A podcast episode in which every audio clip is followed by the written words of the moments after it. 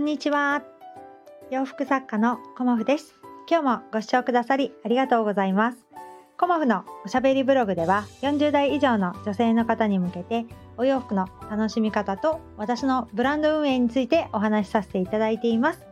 今日はですね、母と京都旅ということで、源氏物語のゆかりの地にも行ってきたので、お話をね、させていただこうと思います。まあ、目的は、あのー京都の新しい委託先さんのね、お店に行くっていうお仕事の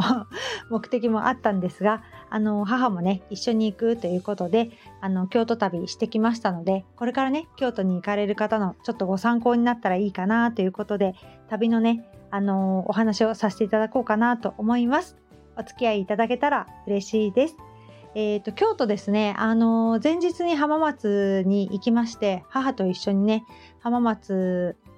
8時31分の光で、はい、1時間ぐらいで京都駅行ったんですけど、そこからあの JR で嵐山に行きまして、あのー前回ね、母と娘と行った時に、こうゲリ、ゲリラ豪雨になってしまったので、こう竹林なんかもね、あのー見ることができなかったので、あの、竹林を通っていきまして、最初の、あのー目的地というか、あのー行ったところが野々宮神社と言います。はい。で、野々宮神社は、あの黒木の鳥居といって、あの、ちょっとね、あの他とは違う木の鳥居がありまして、えっ、と、ここは源氏物語の、あのパワースポット的なところにもなっていまして、えー、と、6畳の目安どころのね、あの、回があると思うんですけど、源氏物語のね、そこで出てくるのが野々宮神社ということで、あの、最初ね、野々宮神社の方に行ってきました。で、そこで、あの、人力車を、あの、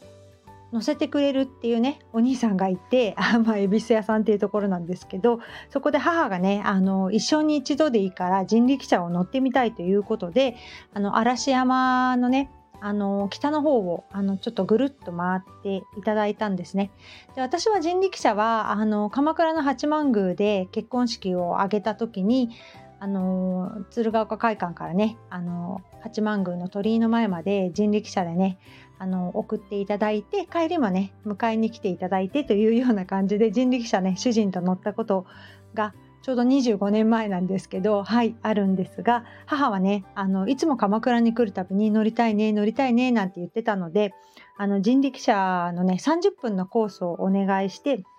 で、竹林を通りまして、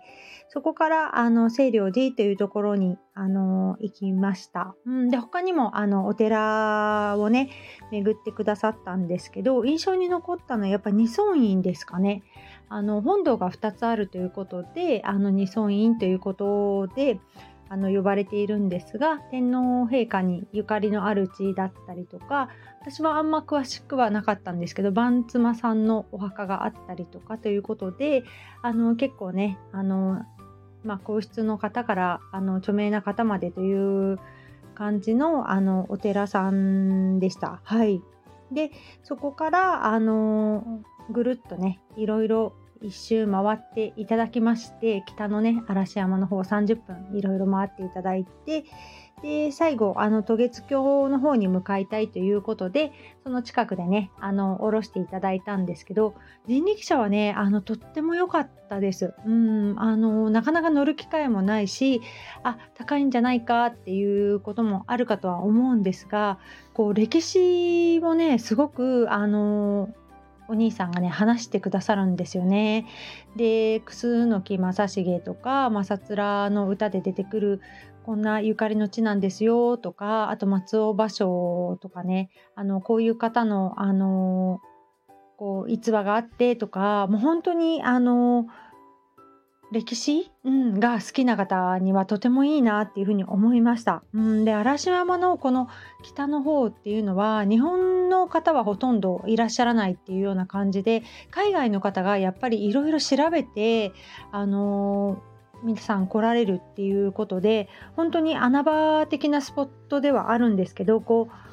大きなねあの有名どころではないかもしれないんですけどそういうところを巡れたっていうのがすごく良かったですね。でただ母とプラプラ歩くっていうのもちょっと大変だなっていうのもあってとてもね寒い日だったんですけどあの人力車の方が説明しながら撮影もしてくださって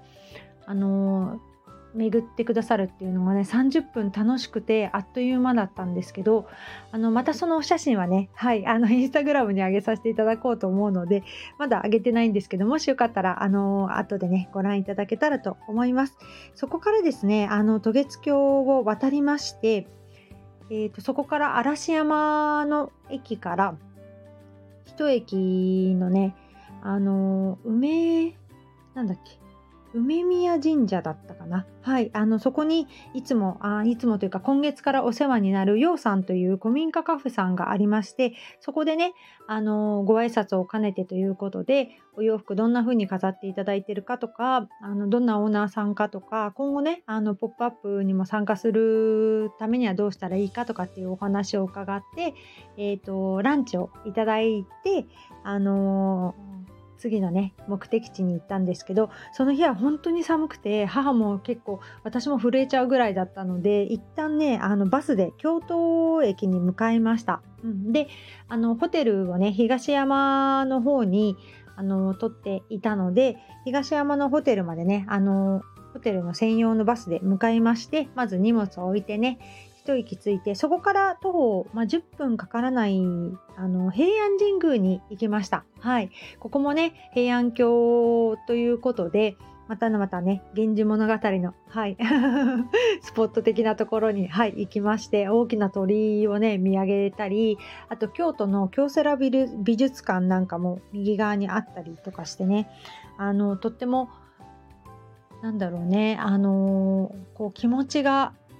こうスーッとするというか清まるというような思いをしてあの今年初のねおみくじを引きました。はい、初詣私行ってなかったので、平安神宮でね、初詣をして、おみくじがね、えっ、ー、と、吉でした。はい。うん、なんか、あの、いろんなこと書いてあったんですけど、お商売はね、とてもいいということが書いてあったので、コモフもね、今日も、あの、今年もか、なんだかいい流れが来ているのかなっていうのを感じまして、その日は、あの、私その後体調を崩してしまって、ご飯がね、取れなくなってしまったので、とりあえずもうお風呂に入って寝るということで、1日目は、あの、終了して、次の日ですね、あの、清廉院というところ、歩いてもう5分もかからないところから、えーと、知恩院に行きました。はい、で浄土宗850年ということであのいろんなねあの広いお寺さんだったんですけど知恩院ねとっても良かったですね。うんでそこから、えーと、祇園の方に向かいまして八坂神社に向かいました。はい。八坂神社もね、はい。神社巡りみたいになってるんですけど、あの、着物を着ているあの外国の方が結構多かったですね若いカップルの方ね。うん、でそこからあの建仁寺というところに向かいましてここはねあのバスガイドのちいこさんがおすすめですよっていうふうに教えてくださって辰年ということであの襖絵もすごく有名なんですけど総龍図という2つのね龍があの天井に描かれているあの絵がね、もう圧巻でしたね。うん、なんか辰年だからね、今年はここが混むのかなとかっていうような感じでしたけど、ここはね、すごく行ってよかったですね。で、そこの、えーと、横道を抜けていくと、恵比寿神社がありまして、えーと、東海恵比寿ということで3日間ねあの商売繁盛ということであの祀られている感じだったので私もねあのそこではい お参りをしてはいコモフね今年も楽しくあのやれるようにということであのこうねお参りをしてそこからあの祇園から、えーと市場の方に行きましてなんかご飯食べたいねということで、あのー、コネルという、あのー、洋食屋さんがあったんですけど、ハンバーグのね、あの専門の洋食屋さんだったんですけど、そこね、パッと入ったんですけど、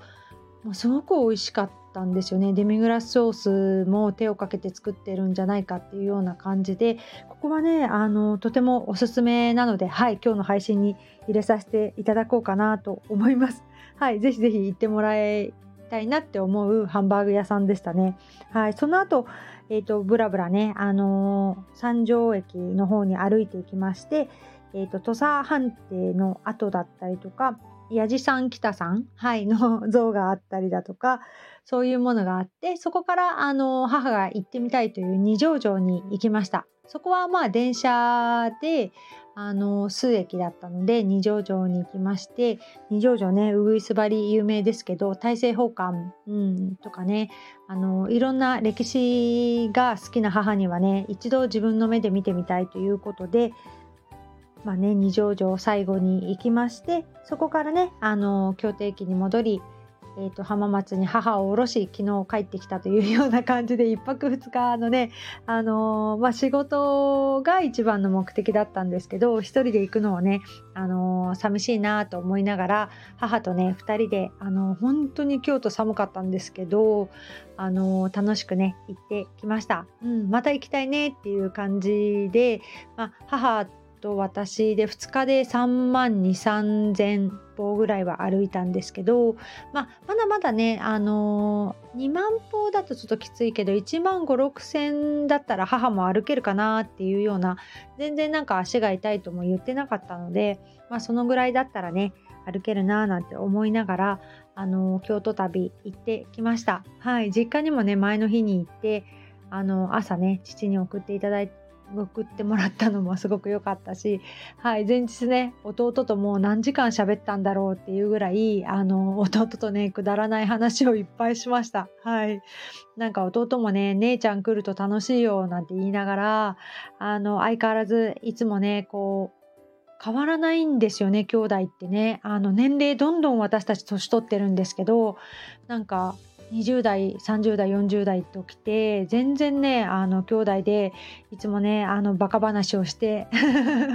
もうお母さんにはねもう早く寝なさいなんていまだに40過ぎてもう50も近いというのにもうあなたたちも喋ってないで早く寝なさいなんて言われてるような感じで言われてもまだ30分以上喋るみたいなどんだけおしゃべり兄弟なんだっていうような感じでねあの弟と楽しく過ごすこともできましたし何よりね母がねすごく良かったって言ってくれたことが本当にね私も嬉しくなりました。はいまだねあの母が歩けるうちにまたね別のところにも一緒に行きたいなと思いますがはい今日はね京都はいとっても冬の京都ね寒かったんですけどあの日が出てるところはね全然あの暖かい感じでねあの楽しく過ごせましたのでこう大河ドラマもね今年ね京都のね「源氏物語」ということで紫式部他にもあのゆかりのお寺などあると思いますのでぜひぜひおすすめなのでね行ってみていただけたらと思います。